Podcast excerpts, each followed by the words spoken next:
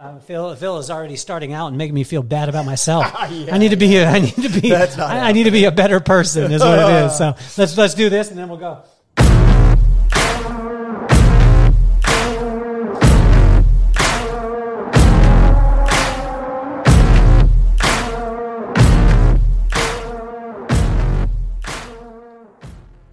Welcome to the Kelly Cardenas podcast, where attitude is everything. The 98.2. I have with me today, which I, I love. I know people murder your name all the time. I was talking to you about this earlier, uh, Mr. Phil Urbina. I said it right. did. Uh, he's going for the District 4 councilman here in Carlsbad. I believe Carlsbad is the greatest community in the whole entire world. Phil, I've lived everywhere. Like I grew up in the military. My dad was in the military and um, we moved everywhere. We were every two to three years, we moved to a, a different residence.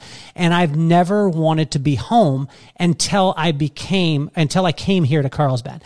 And I believe this is the greatest community in the world although people are tight-lipped about it because they don't want other people to think that it's the greatest community in the world.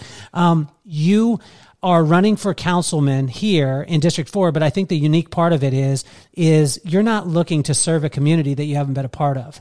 No, Yeah. I, have been here for 40 years. Um, I've lived in the beach area. I lived in Calavera Hills. Um, I lived in the beach area in an apartment and then in another house close to close to the water. And I've lived the last 24 years, 25 years in southern um, Carlsbad. I, I call it Carnitas. You know, we're in Carlsbad. We love to say we're in Carlsbad, but we got one foot in Encinitas. So I'm literally, you know, probably 500 feet away from Encinitas. So when I first moved down there in 96, there was like all the shopping centers were in, there were actually none, but, you know, they were in Encinitas. And so we are, the people down in South Carlsbad are just as likely to go to Encinitas to the grocery store as they are to Carlsbad. And, you know, we don't go to the village. Uh, we're more likely to go to downtown Encinitas. So I refer to it as Carnitas. And, and our kids, go to elementary schools, not in the Carlsbad Unified School District, but in the Encinitas School District. Okay. My kids went to El Camino Creek Elementary School, then they went to Oak Crest Middle School, which is in the city of Encinitas, but they lived in Carlsbad. And then they went to San Dieguito Academy, which is in the city of Encinitas, but they live in Carl, lived in Carlsbad their entire lives before running off to college. Well, I think one of the uh, main reasons why I wanted to have you on the show is because I've got a chance to watch you um, when you weren't w- knowing that I was watching. And I've seen you in so many different realms. We'll get to that, but let's go back. Let's go back to Little Phil, right? So, where did Little Phil grow up? Um, you seem to you're, you're wanting to serve the community at the highest uh, uh, realm, and we'll get into that too. Um, but where did those things come from? What who was Phil when he was growing up? Uh, I grew up uh, in Antioch, California, which is up in the Bay Area. And when we were 10, we moved to Corona, which is inland to Riverside. And I went to high school there. And, and then we had a saying, and you know, if you, if you had a brother in Corona and a brother in jail, you got the brother in Corona out first. so it was a pretty hot place. Okay. And uh, when I was in high school, I started working. Um, actually, when I was in junior high, I started writing for the newspaper, the um, our school paper. And then in high school, I start, I was working on the school paper. I was the editor of our school paper. And uh, my journalism instructor happened to work at the local newspaper as kind of a side job in kind of the back shop doing typesetting. And so he told me I should go down there and get a job, and I got a job. My, my first job with an actual paycheck was um, taking newspapers, and, and you would take your stack of papers, and you'd have like your J.C. Penney insert and your Sears insert, and you'd take it by hand and, and stick it into the paper. Uh, and then I worked on the press. But because of that, I got to meet the people uh, who were on the editorial side. And so I started uh, as a stringer for them. I started writing high school sports. I'd cover football and basketball and the various sports. And then um, when I graduated from high school, I started attending Chaffey Community College. And the sports editor left and they offered me the job. And I said, no, no, I'm going to college. And, and then they. Um, and then they hired somebody else, and the person lasted two weeks. Uh, The very first day he was there, he said, Well, I'm going to go off and stuff. If, if the boss asks me anything, tell him I'm here. And he wanted me to lie to him on the very first day. I'm like, Really? What'd you tell the guy? Did you lie for him? No, no. But, but I never got asked either. so I never really got put in that spot. Okay, all right. Now, what would you have said? Like, if if the person is there, it's your boy, right? Let's let's move it into your boy, and because we've all got that guy. Like my buddy is named Will Simmons. Shout out to Will Simmons. He's been my best friend since fourth grade. Uh, if Will came to me and said, "Yo, I need. I- I would. I mean, I got morals. I would have to. I mean, my, he's my boy too. If it was your boy, and he needs to go, what are you going to tell him? You're just going to be like, "Yo, you don't need to lie." Yeah, you know, uh, that would be a difficult thing. It Okay. depends. Is it your boy? What's he doing too? I'm not talking about Phil today, Councilman right, Phil. right. I'm talking old school, in school. Like, are you going to. I didn't even know this guy, but you know, Okay. what am I going to do? I, he's my new boss. Wow. And He was your boss and he was boss. he was your boss. Yeah, it's like, oh, what do you do there? You know, you got to lie to the big boss or something. Wow. Um, I honestly don't know. Okay. I, I think I, I think I would have I would have finagled it. You know, I wouldn't have exactly lied. Uh, Okay, all right. I, I might have hid so I wouldn't have to be asked. There we go. There we go. So, th- so this happens. You're, uh, you, you start in. Um, are you a big sports fan? I totally. Okay. Totally from, from forever. So I, you're getting what's your? I grew up in sports. what's your sport? Are you a baseball player? Um, I was a baseball player. I played football, um, Okay. but I wasn't very good. I wasn't very big. Okay. Um, I played basketball, but I wasn't very good, very big. I played on the golf team. Um, You got a good swing. Uh, You got at game? one point, I did. I, Okay. Not anymore, but um, I used to play a lot of golf, and I was pretty decent. Okay. Okay. But, but that's a question that's all relative. You got a slice. You got a slice. You got a hook. I mean, my slice Yes. is ridiculous. My slice is like a right angle. yeah. It's Yeah, horrible. you know, it, it depends. If I'm standing up straight and high, you know, I can hit You the ball pretty decent. You know? Okay. I, uh, I was always a, a good long off the tee.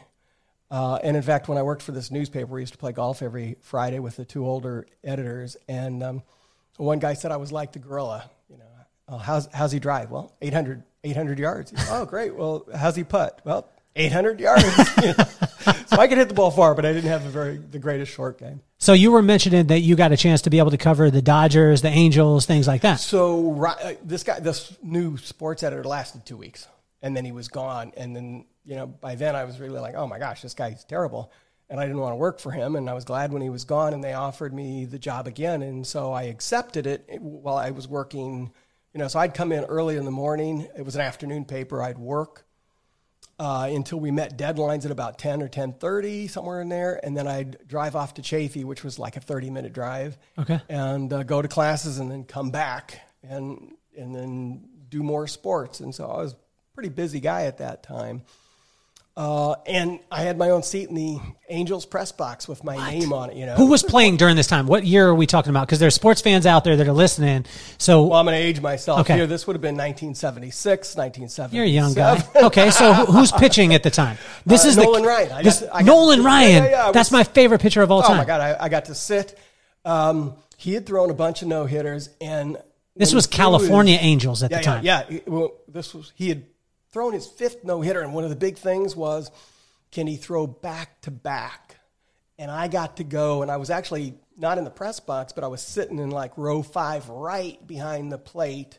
Um, when he was trying to get a second no hitter, and I, you know, and he probably went like seven innings, if I recall, um, before he got before somebody got a hit on him. But um, I got to interview my childhood hero? Daryle Lamonica.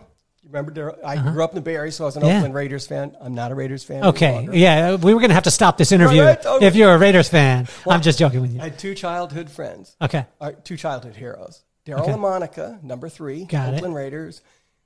Willie Mays, number 24, San Francisco Giants. To Yes. this day, if I'm, when I was coaching my kids and uh, anything like that, my number, 24. 24. Always. Always, Really? if I could get it. Okay. Loved Willie Mays. And one day, um, Daryle Lamonica was playing for the World Football League, uh, the, the California Sun. I don't even, you know, most it didn't last very long. Um, but I got a chance to interview him. And I, I'm some 18 year old kid. I don't know what I'm doing.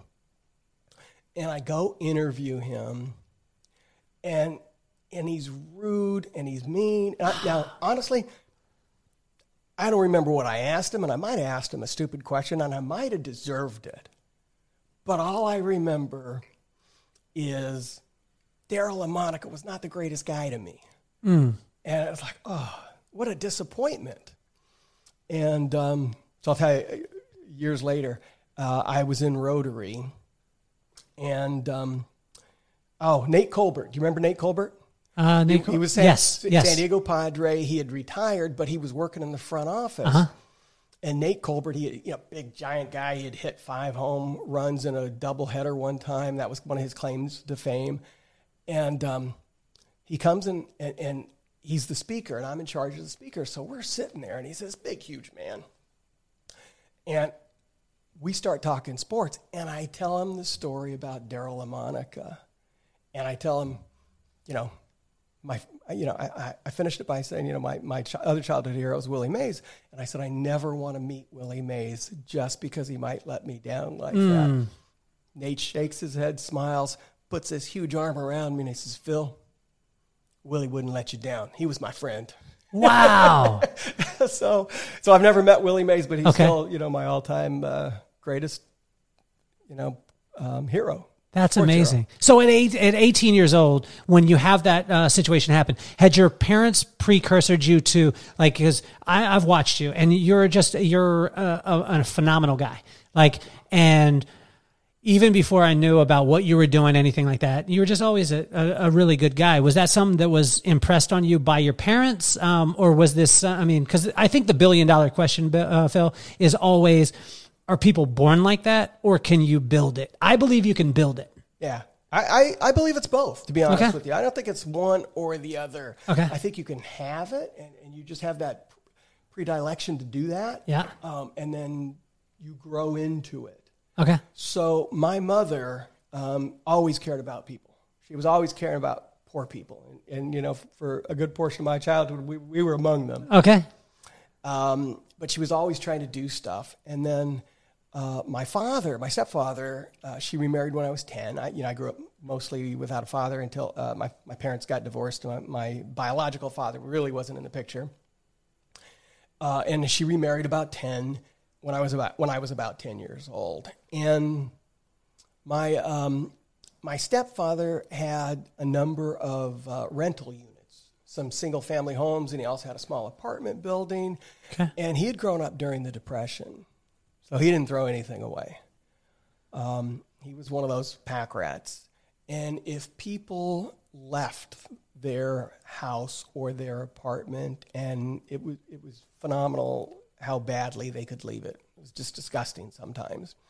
But he'd go in there and he'd take, and I had to go help him oftentimes, he'd take all that stuff and he wouldn't throw it away. He'd put it in our garage and then he would store it up and he had this old Jeep Wagoneer and then when he got enough he would pack every single inch of that and he would drive down to mexico and give it away. Now he wasn't the kind of guy who would take it over the goodwill okay? He wouldn't take it over and just donate it to the church or anything like that. He was actually um, at the time selling um, undeveloped real estate uh, at a place called baja mar which is near rosarito. Yeah when it was just nothing but empty land. Uh, and he would go down there and he would just pull into some neighborhood and take it out. Take it, open up, open up his vehicle and start handing it out to people. And um, then, you know, he'd, he'd, do that for a bit and then he'd go to some other neighborhood and he'd st- do that until his, his vehicle was empty. Uh, I never forgot that. I actually, you know, because I was working at the newspaper at the time, I, you know, had one of our people on the the news side go over and they did a nice story on him. So, you know, those were certainly a couple of factors mm-hmm. in, in, in my, my service, if you will. And then uh, I was the editor of the Carlsbad Journal, and about, uh, the, it was right across the street from the Boys and Girls Club, was where our office was. And I got to know the head of the Boys and Girls Club, Danny Sherlock. And he said, uh, he invited me one day, he said, Hey, can you come over and help us paint? And so I went over and I helped him paint, and I said, well, that was kind of fun. I felt like I had accomplished something. You know, I had contributed to the Boys and Girls Club, which does so much good work. Uh, and then Danny just happened to be the president of the Carlsbad High Noon Rotary Club. And so Danny sponsored me into Rotary, and I was like 28 years old, I think, or something. That's kind of young for Rotary. It was Rotary. very. Oh, it was very. I, I, was by far the youngest person okay. in the club, and um, and so I joined Rotary, and I'll tell you what, I thought that was pretty prestigious. But in Rotary, we have a saying, service above self. Uh, and so, uh, you know, I've helped build homes in Mexico. I helped run the Oktoberfest, and the Oktoberfest has probably raised close to $2 million in, you know, 35 years or something like that. Uh, all for good stuff. Some of it here, you know, uh-huh. we, we, might, we might help fund scholarships here, or we might fund a um, water project in Belize Chinese or Vietnam. So you know it's worldwide, uh, and and I found that I I did it for a very selfish reason. Okay. It makes me feel good, you know. Helping out makes me feel good. I'm not saying that to brag, but it it's just truly what motivates me, and through that I got to meet so many other people um, who were on the boards of this organization or that organization. Uh, and, and they always say, you know, when, when you're involved in stuff, uh, you want to give a job to the, to the busy person because they're the ones who are getting stuff done. And so I started hanging out with people who were, you know, just helping to do so much in the city from the Chamber of Commerce, the Boys and Girls Club boards, and all these different boards that um, that contribute to the city. They take care of our kids, they take care of our families, they take care of the the less fortunate. And so I just kind of started on one thing with the Boys and Girls Club and and then I wound up on the chamber board and I became chairman of the board of that and I became president of the Boys and Girls Club. I met my wife and um, that first year I was pres- I was chairman of the board of the Chamber of Commerce. So we had a lot of really romantic dates at you know sundowners and dinners with 200 other people Yeah, you know. yeah. i was just dragging her everywhere Okay. because that was the job we were always doing stuff but but she was great and um, she she enjoyed doing that so you know she still gets dragged everywhere and now she feels like she's running for city council as well because Of course she is. Of course she is. so much but So, how much of that that experience when you were uh, when you did the interview with your guy, um, you know, your raider? I don't even want to mention his name because he's a raider, um, but you you had the interview with him and it was a big letdown. It was like I don't want to get close. How much of that did that affect you and say like as I'm going forward? I mean, because I've watched Phil and Phil from a distance and Phil close up. Phil close up is better than Phil from a distance, but Phil from a distance is awesome. So when you get closer and closer to you, and I've noticed this over time, the closer and closer you get to you, the better and better view you get, and that's not often.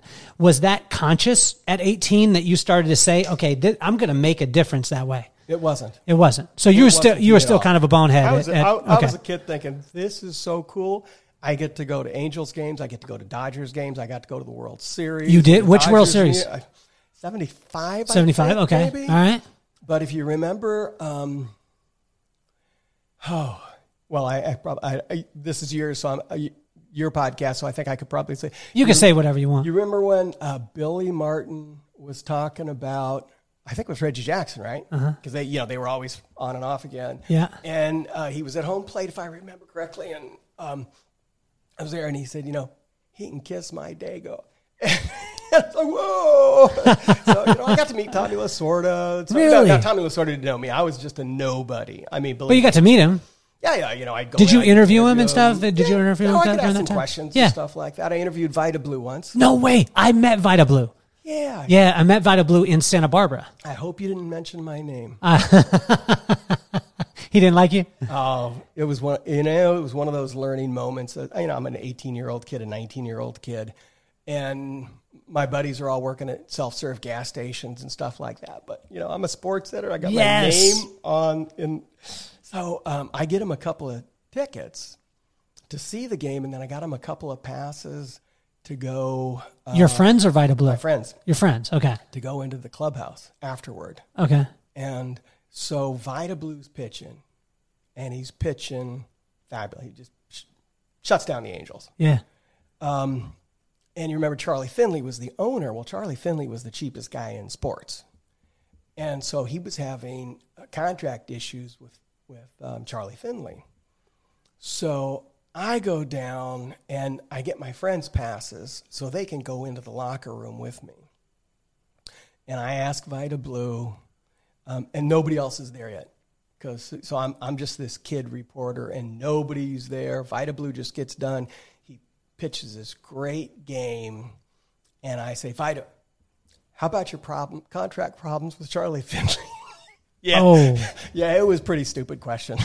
that's that's a good question though. What did he say? Oh, was he just mad? Did he answer? Oh, he's like, "Oh man, how long you been writing? That's a Bush question." and he just, and I'm like, "Oh, oh." And about then, all the like the real writers, the, the older guys who knew what they were doing, are starting to come around, and he is just reaming me. My friends, it was like one of the highlights of their lives watching me get reamed by Vida Blue. I mean, they were just they were just laughing so hard, and I'm trying to change the subject. Oh, it looked like Curve was going really well. You know, it's like oh, he just went on and on and on. It's like oh. So I learned from that. You never ask that question, right? You don't ask that question up front. You could you can you can work into it. work into it, right? You can work Just like into on your podcast, you don't ask somebody a question like you know. Real tough one. You build that rapport with them. You ask them the easy stuff. We work to that. So Yeah. it was a learning experience. Okay. but- So you go from that. I mean, this uh, your your career. Where does it go from that point? Because at 18 years old, you're doing these things. I would think that I would be talking to Phil, the Sports Center uh, uh, analyst, right now. Yeah, you know, and it was certainly one of uh, that was my goal. I was sure that's what my world was going to be. That's what I wanted to do. I wanted to write sports. Yeah. Uh, I grew up um, reading the L.A. Times, and Jim Murray he was my hero. And uh, and then the we got a new publisher at the newspaper, and you know things were different, and, and that that's what happened. Okay. It was a whole different world, and um, it just wasn't as inspiring and fun to be there anymore. Uh, and a buddy of mine had uh, he was in the circulation department, but he had taken a job at a company in Encinitas, North Coast Publishers Okay. and they were looking for a sports editor. So he called me up. They produced little papers. You know, used to have these little local papers. Yeah. They don't exist anymore in, in today's online world. Um, but they produced the Del Mar Surfcomber, the Encinitas Coast Dispatch, the Carlsbad Journal. You know, these little local papers in each community. Yeah. Uh, and so I took. A, I was. The, I, I got the job as a sports editor of the Coast Dispatch, which was um, Encinitas, Solana Beach, Rancho Santa Fe, Cardiff. Um, Encinitas wasn't a city at the time, and so I did that for a couple of years, and then uh, I moved down to Del Mar as a reporter editor there, and then I moved to Carlsbad where I was the uh, managing editor of the Carlsbad Journal and um, enjoyed doing that. And then, you know, I, was, I became a Rotarian. Uh, I went through this program called uh, Leadership 2000. They were trying to train 2,000 leaders by the year 2000, which Wow. seems so quaint back Yeah, then. It's yeah. Like, oh, that's so far away. Um, and and then um, uh, a woman who had joined our Rotary Club, or she had come to speak. I don't. She hadn't joined yet. She had come to speak, and she was the uh, president of Daniels Cablevision here in Carlsbad, which served seven North County cities or six six North County cities in uh, in the county. Um, and she was looking for a community affairs person, government affairs person. And she had come to Rotary and she asked a few people and said, Well, you should talk to Phil. And so I talked to her uh, and I accepted a job over there, and it was just a great, great company. Uh, Bill Daniels, the owner, he was known as the father of cable TV. He was a um, he was a part owner of the Lakers. He had his own jet with the Lakers logo on it, which you can see in, in Terminal C at the Denver airport. Uh, just a great man. And uh, I was in charge of uh, community and government affairs. So I'd, I'd negotiate franchises and ordinance with the cities and kind of be the liaison, but I also did community affairs. So, you know, one Saturday morning I come home from my bike ride and I get a, mess, a message on the phone Phil, this is Bill. I'm at the beach house. Call me. It's like, oh, do we have any outages last night? No. You sure? Yeah. All right. you never knew what Bill was. He was a perfectionist, but he was, uh, he, he, the best was good enough for him was one of his sayings. And he call, I call him up and he says, Phil, did you read the paper this morning? I said, yes. He said, did you see the article about uh, the Mexican man whose wife had died? And I said, yes, I did. And, he, uh, and, and the story was uh, there was a um, Mexican um, laborer and his wife had died and, and he had like three or four kids under the age of eight or 10 Yeah. and you know here's this guy and they just happened to do a story on him and he he uh, uh, he had to pay for a funeral and then he had to pay to get the body back to Mexico. And uh, Bill said I want you to go I want you to go find him and tell him that the associates of Daniel's Cablevision are going to go are going to pay for all his expenses and so that's how I spent that Saturday going. And I had to call the reporter, and I went over and I find this guy, and, and he doesn't speak English, and I speak very little Spanish. And so that was a struggle. But the reporter came with me, and we wound up uh, paying for all that stuff. Uh, and we being, you know, Daniels, and Bill did that, and he was just an incredible man, and and uh, he gave away so much money. When he passed away, he was was worth somewhere in the neighborhood of a billion dollars, and he didn't have any biological children, and so he started the Daniels Fund. Uh, he donated it all to the Daniels Fund. I mean, he took care of people who were close to him. Yeah. But he also uh, he, the vast bulk of it went to the Daniels Fund, and it's still it's based in um, Denver because Bill was one of his home hometowns was kind of Denver, Yeah. and uh, to help people who were less fortunate. Goes on today, uh, and he still does. You know, he, he's still giving, and that's the kind of guy Bill was. And he was he was he was friends of presidents. You'd go into his office, and he'd have pictures of you know Ronald Reagan and Gerald Ford. And at his memorial service, he had one in Denver, one in New Mexico, and one in Carlsbad. And it was at our facility right there on El Camino Real and and um, Faraday. And Gerald Ford was coming. And so we had the Secret Service there for a week, checking out everything. And I was the government affairs guy, so I was kind of the liaison with them. And um, so we, we erected like a big circus type tent in the back parking lot, and we had a few hundred people there for this service. And my job that day, you know, we, we had I had a cell phone. It was old cell phone at that time, you know. Just Yeah. flip- StarTAC. flip Yeah. phone, you know. uh, it worked most of the time, but and my job was to call in the Navy um, uh, flight flyover. It was pretty cool, and we had uh, we had uh, an honor guard there, and I had coordinated all that. And so when we came out, uh, and it was late, we were like a half hour late, and uh, we're running way behind, and president's going, the, the president of the company is, is talking, and and I'm like, we're way behind. We got jets up in the air. You know, we got to do something. So I'm sneaking around the back, and I'm I'm trying to get into the back just to catch his attention. Say, hey, you know, we got to worry about this. But uh, and and as it turns out, as I'm there, I'm like, oh my gosh, there are Secret Service agents all over the place here looking for people trying to sneak in, do something like maybe I'll not do this or something. But we were like a half hour late from the time that we had given the uh, the Navy for the flyover. Bill had, um, as he said, had a cup of coffee with the uh, Blue Angels back then. So the Blue Angels were going to do a flyover. Actually, it wasn't the Blue Angels, but it was some Navy jets. And uh, and so I got out and I said, you know, we're ready for the jets in seven minutes. And they weren't off by six seconds. I mean, it was, Really? yeah. So it was fun. Bill was, Bill was, you know, my lifetime hero. Yeah. Just a great, great, great man. And I have a quote from him that I that I have on my emails, that uh, part of my email signature and stuff. And um, you know, he he's ha- he had a great impact on me because part of my job was to give away his money and to support other organizations. So I was community and government affairs director, and so part of my job was to be involved in the community.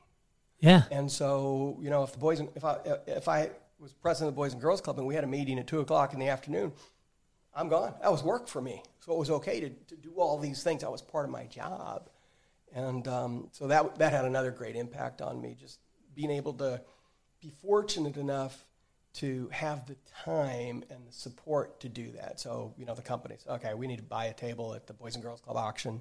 We would do that or that type of a thing. So your job was to give away this dude's money. Yeah. That sounds like my brother's job in my life. He he uh, called like I'll call him for business uh, advice, and he'll be like, "It ain't that much money. You just need to go do it." He's like, and then he ends the conversation always with, "It is so great to spend your money." Yeah. So I, I think that's amazing. So I think there's a lot of times people, and I hear this all the time, where a person will be um, be working hard, and then they'll get an opportunity for leadership, and they'll be like, "No, no, no, that's not me." You did the exact opposite. It seems like your whole life uh, prepared you for leadership. Why is leadership so important to you? Because I see you. You're you're not only uh, you know the the 2000 before 2000 those things, but you're also giving back. To, you know, I was around you when you were spending time with high school kids, teaching them leadership. You know, why is leadership so important to you? Well, first off, I got to correct you. This is not something that I was just doing and doing and doing. There were a couple of steps in there, and we've talked about them. Okay. Um, But when I started hanging around, people started saying, "Hey, Phil, join the Boys and Girls Club, boy, join the chamber board or something." And I was dealing with, I was young, what do you say to the people though that you know because I remember people telling me about the Chamber of Commerce. The only thing I ever heard about the Chamber of Commerce was the Beverly Hillbillies, and they, they, were always talking about the chamber. And I was like, "What is this chamber?" And I thought like a chamber. I know Wu Tang Clan, thirty six chambers, but I didn't understand this chamber. Was it this this this you know? And then they talk about like the Rotary. Uh, and as a young kid, not knowing anything about it, you think like these guys are the ones that are the Illuminati. They're sacrificing goats. You know what I'm saying? Like, but like speak to those people, especially the young people, because I wish at 25 I would have got involved with the Rotary. I wish I would have got involved with the Chamber of Commerce because it is the single greatest way and easiest way to be able to build your business. Uh, absolutely, and that's the whole purpose of the Chamber of Commerce. And I, and I can't say, you know, I was with the Carlsbad Journal, and and we were members of the Chamber of Commerce. I was also uh, an editor, so I had to be careful that I wasn't, you know, I could promote some things, but I, you know, I, I, I couldn't get political at that time, except we were writing editorials, type of thing. But um, what I what I found was through Rotary and through all these things, I was hanging around with some pretty people that I just thought were amazing. They were great. You know, I had the utmost respect, and you know, they were kind of like the leaders in town. And then I was asked to, um, I was invited to to join this group called Leadership 2000. And it, it was a leadership development program. It was a six week program, I believe, four hours a week every Thursday morning. It was taught by, it was founded by Fran Aleshire, who was uh, this tiny little woman, about five feet tall, and um, just amazing, brilliant. And uh, she was a PhD uh, doctor of education, if I remember correctly. Her husband was Frank Aleshire who was the city manager for the city of Carlsbad. Uh, great guy, I loved Frank. He was also in my Rotary Club at the time. And um, it was also started by General Mark Moore, who was a retired Marine general. And they put us through this six week program on leadership development. And they gave us some tools on how to run a meeting and, and um, you know, where to sit people even in your meetings and things. So um, you know, honestly, from that, it just gave me that little bit of confidence that when um, Greg Nelson said, Phil, you need to you need to be the president of the Boys and Girls Club, that I said, okay, with trepidation. But I said, okay, Greg Nelson was a hard is a hard man to say no to, uh, because he's done so much for the Boys and Girls Club over the years. And then I felt like I did okay. And then next thing you know, it's like, all right, now the Chamber of Commerce, chairman of the board of that, and and I found that um, you know people kept asking me to be on different boards, and then I, would wind up being you know the president. I I got asked to join the Christmas Bureau board, and they were in total disarray, and they we didn't even know who their board members were. They they had less than twenty dollars in the checking account and they uh, went out and they asked me and Julie Nygaard and, and, and, a few other people to join their board. And uh, it was interesting. Um, I had been involved with them before because I was working for the cable company. And I had access to a fleet of vehicles, trucks, and people. And so what I found was that they wanted, um, they would give out their stuff on a Saturday and but they wanted some help on Friday, and so Friday afternoon I'd grab six or eight trucks and people, and we would go take some of that stuff and deliver it to people. And all my people loved it. We just had a great time. And sometimes if the people weren't there, I was like, all right, well they'll come pick it up Saturday. And, and I didn't know why some people they wanted to deliver to, and some people they didn't. Um, but as it turned out, when I got involved on the board level, what they were doing at the time was uh, a, a Toys for Tots drive and a food drive. They'd have food containers all throughout town, and people would donate. They donate toys and they donate food, and then they would take and they put it all together and they'd make up a box for you know the Cardenas family with two kids, eight and ten, you know, boy and a girl, and you know that type of thing. But some people would say, you know what, give me the whole family, and we'll just take care of it. And so those people would go out and they would shop for the whole family, buy them food, buy them gifts. And when that, when those people did that, um, they would come instead of having a little box with a couple of toys and, and you know a couple of cans of beans and stuff. They they would get like five boxes, ten boxes, and a bike and all this stuff. And so they didn't want those people getting all this stuff to be in line and to pick up their stuff at the same time with somebody else that had just a little bit. Ah, okay. And so I looked at this and I'm like, wait a minute, let me get this straight. Those people who get their more work, because you got to sort through all that stuff and put it all together, and they get less. And these people over here, who are kind of like adopted, they get more and they're less work. Yeah, like, well, let's turn this around. And so the next year, um, I became president. We changed the name from the Carlsbad Christmas Bureau to the Carlsbad Christmas Bureau Adopt a Family Project. And we worked at being the, uh, the, the, the go between, if you will, the matchmaker between businesses and families and cheerleader groups and schools to go out and adopt families. And then they would bring them to us. They would bring all that stuff to us, and then we would give it out because we wanted to protect, the, protect, still protect the confidentiality of uh, the families, uh, less fortunate families. And then uh, at the time, every year we're, we're in September looking for a place that's that's empty that we can use as a warehouse. And I was on the Boys and Girls Club board, and I was talking to the executive director, and he said, "Well, why don't you use our gym?" So we've been using the gym for since then. We go in and we put a floor down uh, of cardboard, and we bring hundred tables in, and we fill that gym with toys and gifts and food. Um, and the cars come up, and we take care of four or five hundred families. Uh, and I was pretty proud of that. I, I spent 20 years as president of that before you know I said, okay, eh, time for new blood. But So help us to understand uh, because the the normal person, I mean the the normal person out there, the normal voter, doesn't get into um, doesn't get to hear that story. Okay, doesn't get to hear the story of you. I mean, you literally thought about that as a business. You said, "Here's the fat. Let's cut away the fat. This doesn't make any sense."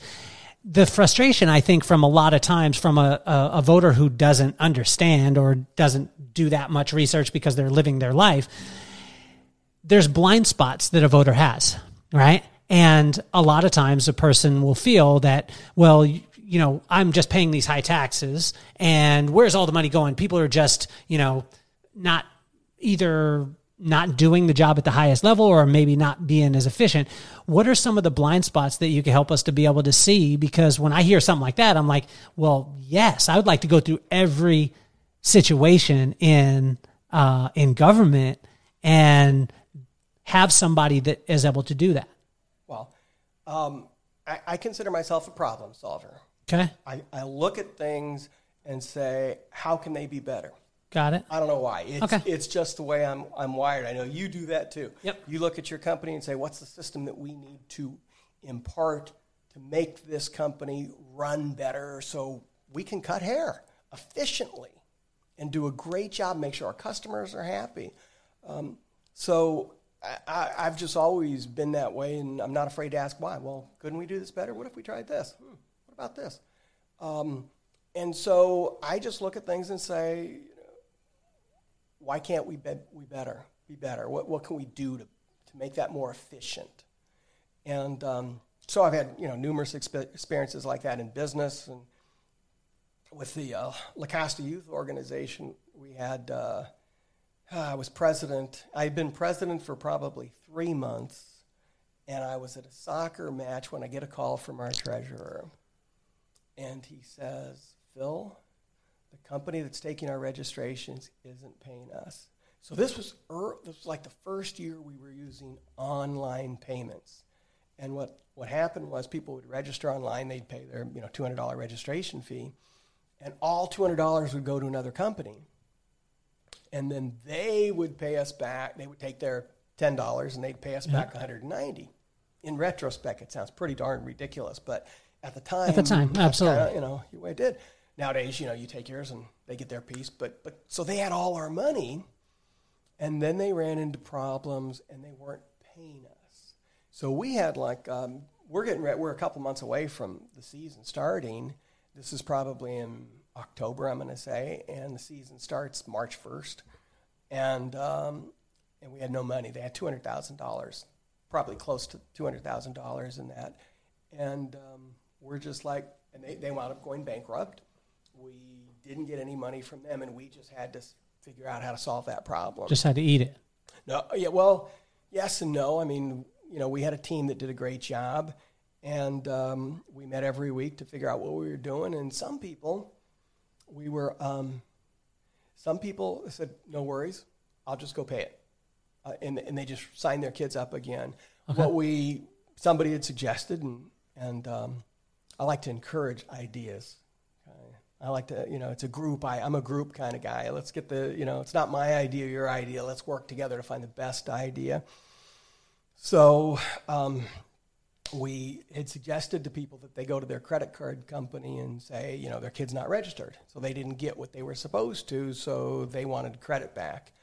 Uh, and it was a weird thing, but a lot of them were able to get their credit back, and some weren't, weren't able to.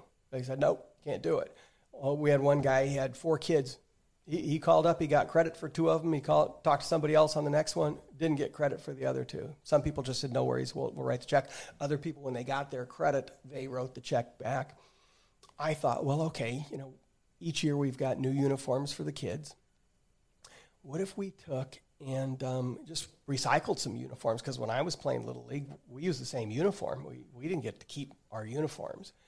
Uh, we turned it in at the end of the season, and I had been coaching these kids. I, I was the manager, I was president of the league, and so I told, I sent an email out to the parents from the team I had coached, my son's team that I had coached the year before, and I said, look, we're in this situation. I, I'd like to reuse the, the um, jerseys, and can I, can I have your son's jersey back? And, I, you know, I was pretty naive. I thought, you know what? In 24 hours, they're all going to be on my doorstep because those people, they're, they're grateful to me for coaching their kids and they'll be there. that wasn't the case at all. No, I'm making blankets out of mine. No, I keep my son's this and that. I was like, wow. Only, I'm going to say one or two people suggested Wow. that they would give him back, uh, which, okay, that was a dose of reality. You learn. me. Yeah. But, um, you know, for, for me, it's always asking questions. Okay. How can we be better?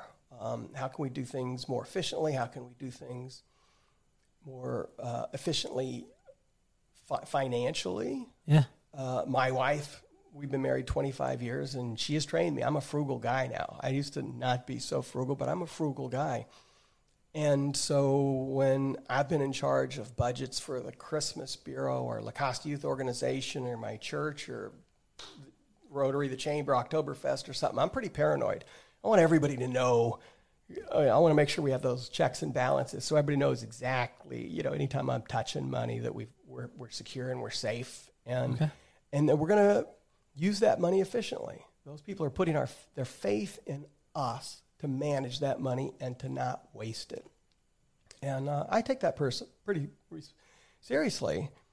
And so, uh, from a city perspective, I think that it's incumbent upon the city to use taxpayers, all government, but particularly we're talking about the city here, to use taxpayers' money wisely. And there are ways to do that, and there are ways to not do it. You know, we need our police and fire. We need to have the best police and fire services that we possibly can. Number one job of the city is to protect us. And so, in terms, you know, we need to make sure we have the right number of police and firefighters. Okay. We need to make sure we give them the technology. You know, the license plate readers that um, came in a few years ago that they installed uh, have been amazing in terms of being able to uh, find people. A car goes past and it clicks because there's this license plate. Somebody's wanted on that license plate. And so the, the police get a heads up. There's a car driving north on El Camino Real and, and it's a stolen vehicle. Let's go find it. And so they do. So we need to make sure that's taken care of. We need to make sure, uh, you know, we have great parks and great libraries. Carlsbad always had the best libraries um, because, I, I don't know, it was back in the 50s or 60s, the, the city decided the county wasn't doing a good enough job for the libraries. And so they said, well, we're going to take over the libraries ourselves. So we pay money to the county for libraries, but the city has its own libraries. Care of and they're, they're just better, frankly. We're, we're, we're far better to served. And we've got great parks. We had the growth management program.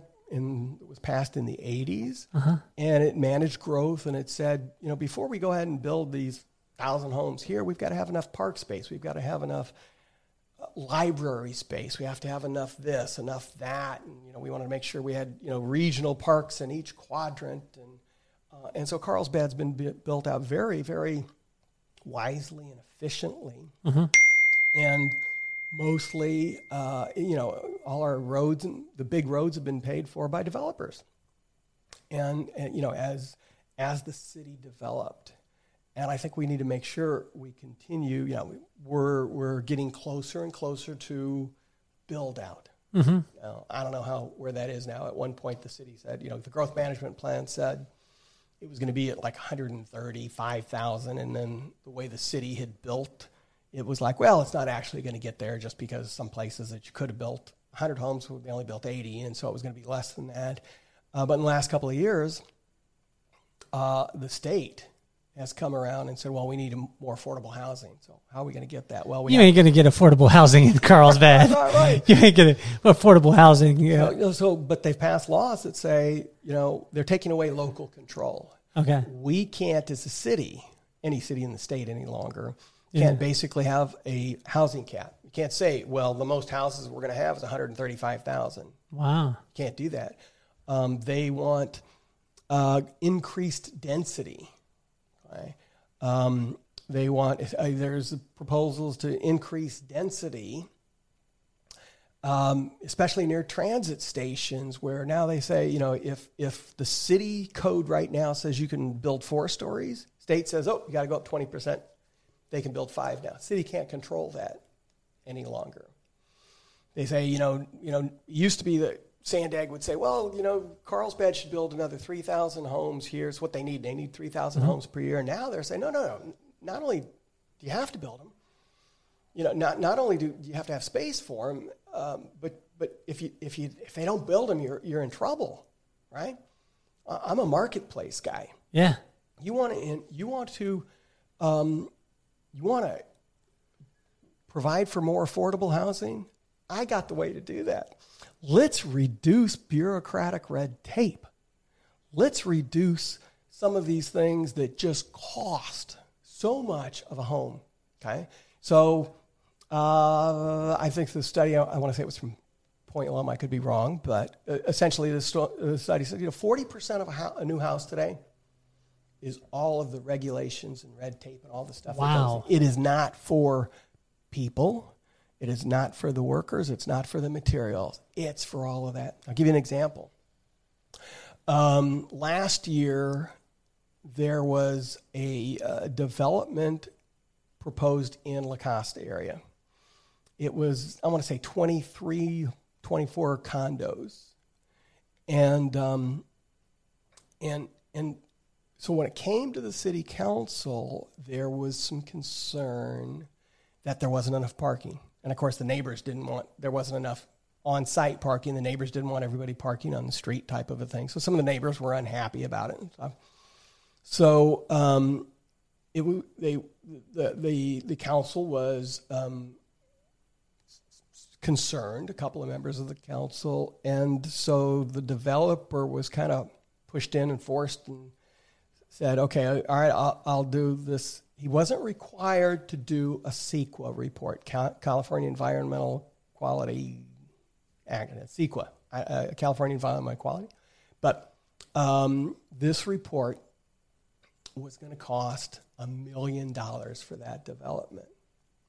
Now, you don't have to be a mathematician to pull out your smartphone and take that million and divide it among 22 24, or 23 or 24 homes. And I, I don't remember exactly. I the number that came out was like, it's $40,000 a home, thousand dollars a place. Yeah. right? Yep. For that. And it wasn't even required, but he was Wow. pushed, the developer was pushed into doing that. So now we're sitting here talking about we need more affordable housing. Well, let's reduce some of those restrictions. Let's speed the process. I'm a marketplace guy. Yeah. You know, Sandag says, uh, and I get it. You know, there's no doubt we need more affordable housing. We need more, hou- and, and you know, it's supply and demand world, so more housing. You know, might become more affordable. Hopefully, theoretically. I don't know that it'll become more affordable. People ask me this all the time. They're like, uh, "What's your justification for leaving living in Carlsbad?" I'm like, "Because I want to." It's it's you can't justify it. You can't. Ju- I lived in Las Vegas. You can't justify the same home. Uh, 300 miles away costing three times as much. Although I like it here. And that's the only reason why people live here. And if it was, if this place sucked, then it would be cheap. And my friends tell me all the time, they're like, one girl was like, Oh, this is so expensive here in San Diego in North County, San Diego. I could go back to Green Bay and get this. And I'm like, because no one wants to live there. Like, uh, shout out to my Green Bay folks, but honestly, like who wants to live in the Arctic winter? You have perfect weather here. You have the greatest pocket, I believe, in the history in, in all of North America here in North County. Although I shouldn't be saying that because people want to move here. But Phil, honestly, if they build more houses, they're just going to be just as expensive as the rest, sure. unless we can do something like what you were talking about. Right. So, being a regimented person like yourself and looking at these systems, how do, how does that translate into your marriage? Are you able to be like, hey, baby, uh, you come home and you're like, I see that we had 16 boxes of Cheez Its. If we could just break that down, does this work when you, when, when you're dealing with Not your wife? All. Not at all. Not at all so you have to change the hat when you have to go out of councilman uh, Phil into. Don't, don't, don't, tell my wife. Okay, she's a little bit of a hoarder herself. I'm like, honey, can we get rid of this? You know, I mean, it's nice to have a few of these little coupons that you have. You know, the coupons on the that you save for the schools and stuff, yeah. or or the the bread little plastic. I'm like, well, just in case we need one. I'm like, yeah, that might happen now and again, but do we need 200? We might need four or five. Would be good. You know, that might when has this backfired for you? You you utilize it because you're an efficiency guy. I love this because I'm an efficiency coach in not only the professional beauty industry but for industries everywhere. So what I do is I go in and I spend time with the company and literally like what you're talking about. I look at it and and this is a simple way, but I look at it and say that's dumb. Uh, that's expensive. Let's do it this way. Let's get to the quickest way. And we're dealing with efficiency um, right now. When have you ever gone home and looked at your place and gone into councilman Phil and started getting efficient, and then your wife was like, er, um, you know, like tell us about something like that. Uh, yeah, it doesn't happen. Doesn't happen. My wife, um, my wife grew up on a farm in Nebraska, mm-hmm. and so she's the one who trained me to be frugal. Okay. Uh, and she is a real. Um, she's a great problem solver. She's the behind when we were at the Christmas Bureau. She was on the board for 20 years. She she handled the detail aspect of of assigning families to certain to the group. So if you said, "Hey, you want one," and, and you're looking for, you know, you got an eight and a ten year old kid, you want an eight and a ten year old kid, so that they can buy for, you know, your eight year old can buy for another eight year old kid, and you can teach them. My wife would work on that and stuff. She was the detail person, the behind the scenes. She was great at that. Um, she has amazing common sense. So most of the time, uh, if something comes up and she says, "Well, why don't you do it this way?" I'm like, "Honey, I got this. I know what I'm doing."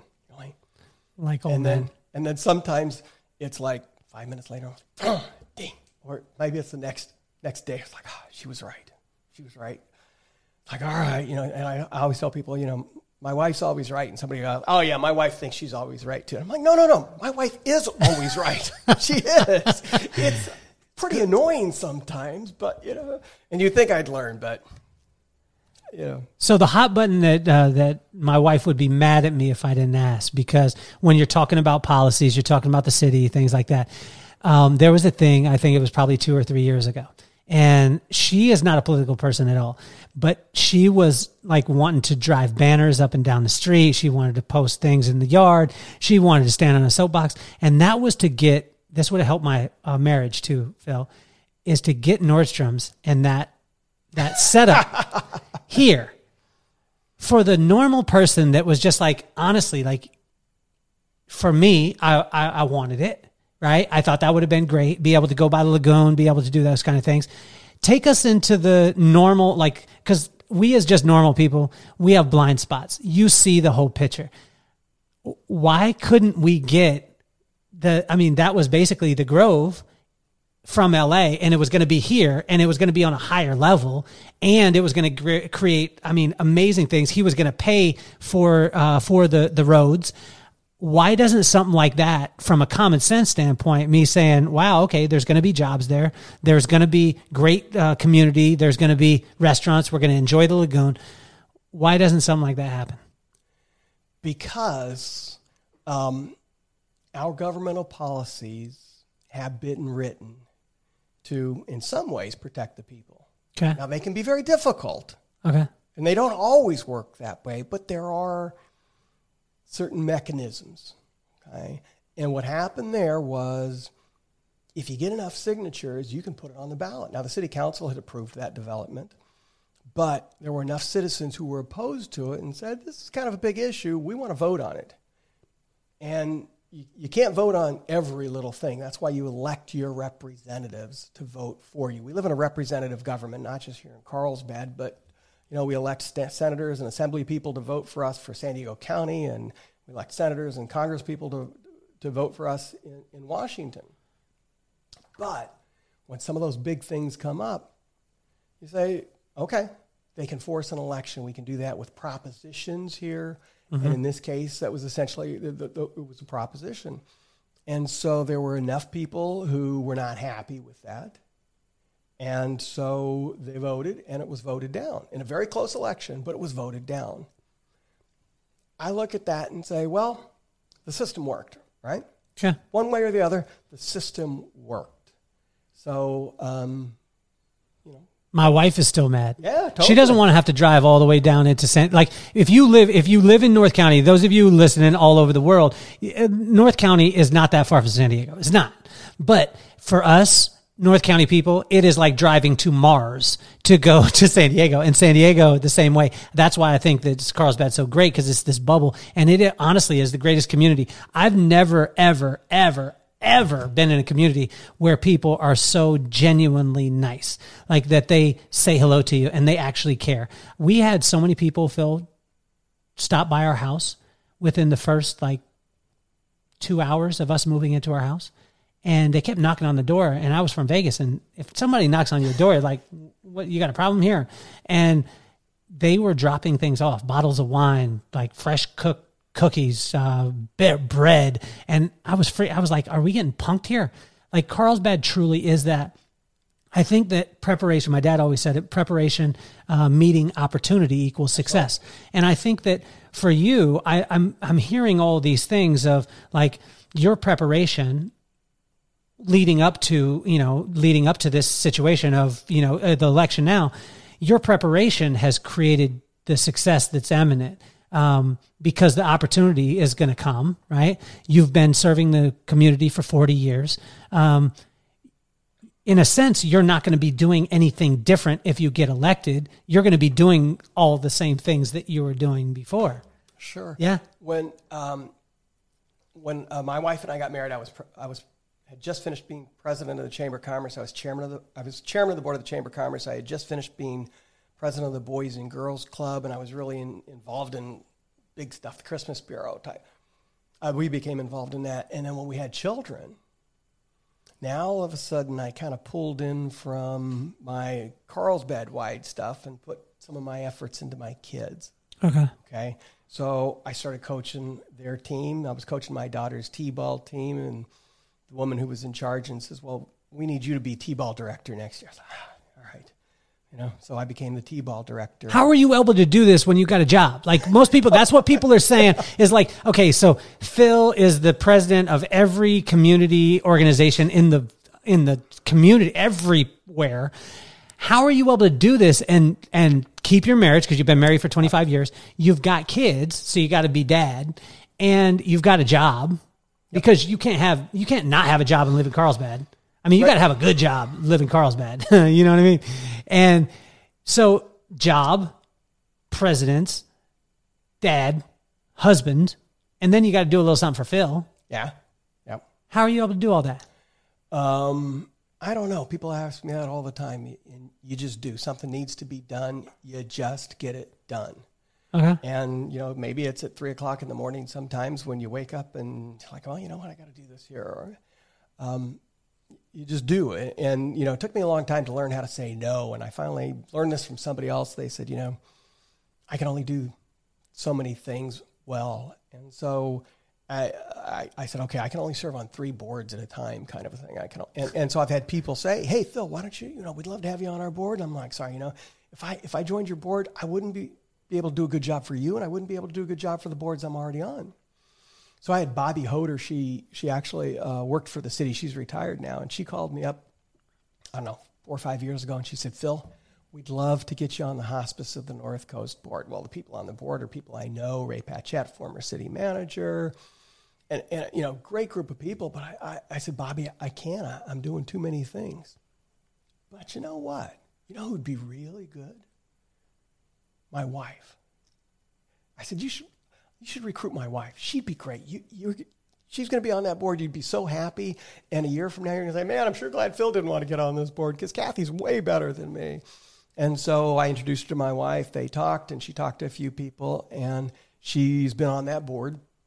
And they do amazing things. My mother passed away last year, and we used hospice of the North Coast. And gosh, they were just so great. Um, just loved them. And uh, so she does that, you know. I, I do what I can, and I do have to limit myself sometimes. So when my kids were young, I started coaching their teams, and it's like, all right, I'm going to coach their teams now. And so the thing, so I put my time into them because I wanted to.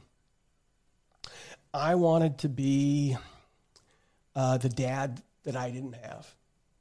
To be honest with you, you know, I wanted to be at all their games, and that was my time to spend with them. And so I did. I coached all their teams. My wife was the team mom. She was the the, the class mom. I became president of the league. I coached the, I, I coached probably 25, maybe 30 baseball, soccer, and softball teams, all-star teams, travel teams, and it was all that time I got to spend with my kids. And you know, when you're a parent, man, you know the days are long, but the years are short. And you know, my kids, my daughter just graduated from college last year. My son is a junior at Santa Clara University, and you never get that time back. So I started, you know, that's where I put my time is working with them.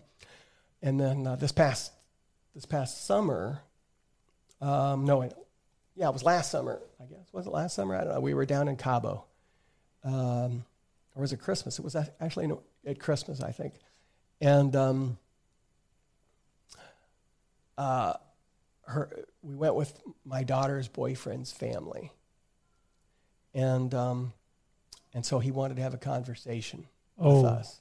And, you know, we, they're a very great family. They Okay. they live in Nebraska in the in the Omaha area. So my daughter's near there because she stayed there. That she I said ooh because it's your, still your daughter though. You know what I mean? I don't care how good. right. I don't care how good he is. So he wants to have a conversation, and I knew this was coming. And they'd been dating for three years. He's a great kid. We knew his family. We'd go to church with them. Okay. Just a great kid. Um, and so he asked for my bless, our blessing, and, and, and we gave it to him. And, and then First thought though, like first thought as a dad, you want to choke him? no, Because for right now, I mean, I haven't. You're a good guy, but I'm telling you, I'm still at the point where, a boy, I don't care how long they've been with him. I don't care how good they were. I'd want to choke him first, and then I would just ease into it and be like, "This is the best thing for you." But I'd want to choke him. So you didn't want to choke him at all. nah, nah, not he's a even. good kid. Not even with one hand. But I, I wanted a commitment. Ah, okay. I Wanted a commitment. Did you look him strong? Did you like tell him the circle of trust thing? Hey, yeah, pretty much. Okay. when you marry somebody, um, you take. I, I told him when you marry somebody, you take on all of their debts, and it's a big deal. And so, my daughter Elizabeth, I said, Elizabeth has some debts that if you get married, you're going to inherit. And he's like, okay, what? I said, you may not know about all of them. He's like, okay. And I told him, I said, look, when my daughter was little, I started coaching her teams. I coached all of her teams, her soccer and her softball teams. And my son did the same thing. My wife would drive them to theater practice. And we went to all their track meets, baseball games, lacrosse, soccer, all of those things. And we tried to do everything we could for them. And you know, I stopped playing softball and with my adult guys after a while because I spent time wanted to. It was more important to spend time with them. Wow.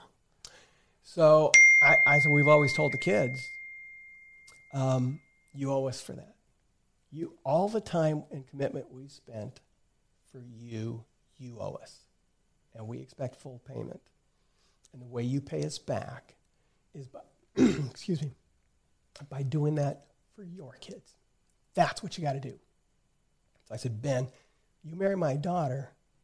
That's what you owe. You owe me that. You have to take care of your kids the same way we took care of ours. And he said, okay. So thankfully, they're not getting married this year. They're getting married next year Wow. in a post COVID world, hopefully. yes, yes, yes, yes. But, um, you know, it, it's um, trying to pass it along. And, you know, sometimes we, we, we, we have exactly, we have great parents and we're fortunate. And sometimes our parents aren't as great as we thought. You know, my, my parents, my dad never played catch with me, didn't do those things. Well, I was always in the backyard with my son. Wow. So those are just things that, that are, are important. And, you know, you got to make decisions on what's important to you and where you're going to spend your time. And my time was important enough to be able to do that. And so I, I, I love sports. I love parks. I love being at, on the field. I love being on the pitch. Yeah. So, and, and my son was 11 years old, and I was president of La Costa Youth Organization, and we had this junior umpire program. We would take and train these kids to be umpires. And I thought, man, this is a great program. And I love Bill Kemp. He's a Carlsbad guy here. Um, I said, I love the way he does that. And there's so many great things that kids learn. So my son got involved in that, and he did well. And so I said, well, you know, why don't you do soccer? So he started doing that. And so, you know, after when he was like 16 and he was done playing, I'm like, what am I going to do on the weekends now? And I, I, he didn't have a license yet, so he would have been 15. I had to take him to umpire school, his annual umpire school. I had to do 24 hours or so of umpire school before he could take the field each year. And so Bill had always said, Phil, you should do this. So I'm like, I got to stay here anyway. So I. So I, so I went to umpire school with him. It was far harder than I ever imagined it would be. You know, even when you're doing the little guys, I'm like, oh my gosh. Um, but I, I, I enjoyed it. And so then I decided, well, you know, why not do soccer? And so I started doing soccer uh, as well. Uh, my first day out there, my son was working at a, at a different field. I said, why don't you come over? He's 15, 16 at the time. I said, why don't you come over and watch me and tell me, you know, what I can do better? He said, okay. So he comes over, watches for 20 minutes and leaves. I get home. He says, Dad, I got eight things for you to work on. He said, I'm going to give you two a week so you don't get overwhelmed. Like, okay, good for him, right? I'm like, he, he was my mentor, so I, I had to, I had to be comfortable with that. Yeah.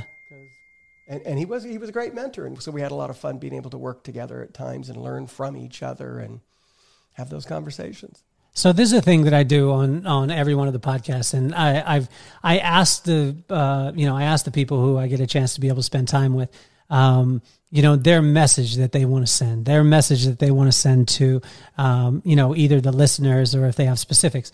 I've been getting a little selfish recently.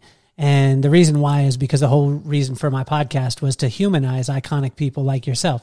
Like in our community, I mean, Phil, you know everybody. You hang out with everybody. If I'm talking about the mayor, you know the mayor and you hang out with them. Um, we're talking about uh, probably one of the biggest community leaders that's not in a position, which is uh, Jimmy Ukegawa. Love Uh, he's a phenomenal guy. And, and all these people, like if there's anyone in Carlsbad that is, uh, you know, is making a difference, they're in your circle. And so iconic people like you, a lot of times people look at it and say, well, that's Phil and he's got a silver spoon, or maybe he just is, you know, he's elected into this position or he's just in this place. But what I wanted to do is have my kids realize that people like you are nothing more than people who do the right thing for the right reason and the right thing happens and that you're people who happen to be working your passion. You work really, really hard, but at the end of the day, you're, you're a person. And I wanted to help my kids to realize that I wanted to humanize people like you. And so I'm going to ask you to say a message to Maddox and McKenna. McKenna is 11.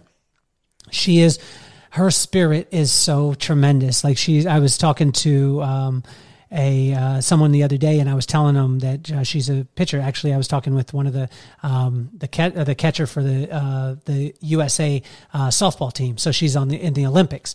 And um, when I was talking with her, I was telling her that my daughter, she was a pitcher, and uh, one of the kids got hit on third base. and or uh, the third baseman went to catch the ball, hit her in the shin, whatever, and my and everything was fine. Then my wife, my daughter goes back into the pitcher circle, about to do the windup on the mound. She hears the girl start to whimper and start to cry, and my daughter stops the game and walks over to the girl and just gives her a hug. Well, for me, I didn't care that she struck anybody out. That was my proudest dad moment. Um, my little man Maddox is a cartoon character. He's eight years old and he plays football and he does Fortnite and does all this stuff. What would be the message to a Maddox and McKenna? Um, you know, because I look at like a man like yourself and I hear you say that as opposed to wanting to choke this kid that wants to marry your daughter, you're a better than man than me. You tell him that he's got a debt to pay and that debt is to be a great father, to be a great family man. What is the what's the message that you want to send to Maddox and McKenna? Be a good person. That's it. Just be a good person. Do the right thing. Um, I wanted to coach because when I was a kid, my coaches were people I looked up to when I was 10 years old, and they taught me sportsmanship. They taught me how to lose, how to win, how to be a good person, how to practice and work hard and get better. Uh, and I'm a pretty competitive person. So when I was out on the field, I, I wanted to win. But um, sometimes I had to remind myself the most important thing was making sure those kids had a good experience and to teach those kids values. That's mm. what, to me, sports was. And that's why I spent my time coaching because I always felt like, wow, if I can grab this kid and just teach him, he's never going to remember me 20 years from now. And that's okay. Maybe he will. But it, you know, I wasn't the best at teaching a kid how to pick up a ground ball, but I was pretty good with my speeches, making sure that they had fun. And um, I think most of the parents and most of the kids had a good time with me. Uh, I would say be a good person, find your passion. Okay. For some, it's sports. We had uh, my neighbors, you know, I coached their daughter when they were little, and, and, and you know, she, she wasn't a sports person that's okay. When she got, when she got up to La Costa Canyon High School, it turns out Claire loved um, debate team. She found her passion. One of the other neighbors became big into dancing, you know, plays, whatever it is. My daughter, you know, she fell in love with the theater. Um, so I think it's, it, it, and the theater and dancing, and, and, and they're teaching the same type of thing. They're teaching responsibility. You got to be ready for your meet, match, competition, whatever it is. You've got to practice. You've got to, you're going to win some, you're going to lose some. How do you do that? Well, be respectful. Um, so I'd say find your passion and learn from it. And, and you know, so often we think, oh, you got to do this, this, and that, and this is, be a good person, right? Be a good person. you know, I mean, well, you're going to be proud of your kids when they graduate from college, and I'm sure yeah. you want that. But you know, not everybody goes to college, right? No. So you know, but they can be a good person and they can do really great things, no matter where they're at in life. Be a good person. That's awesome. Well, I want to thank you so much. I mean, uh, you're such an example. My dad, uh, like I said, my, my dad always said that preparation, meeting opportunity equaled success. And I think that your success is eminent. Um, you're such a phenomenal guy in the community. And I, I love the fact that, you know, when one of the things that you said earlier before we started recording was that, that you spend money uh, like it's your own.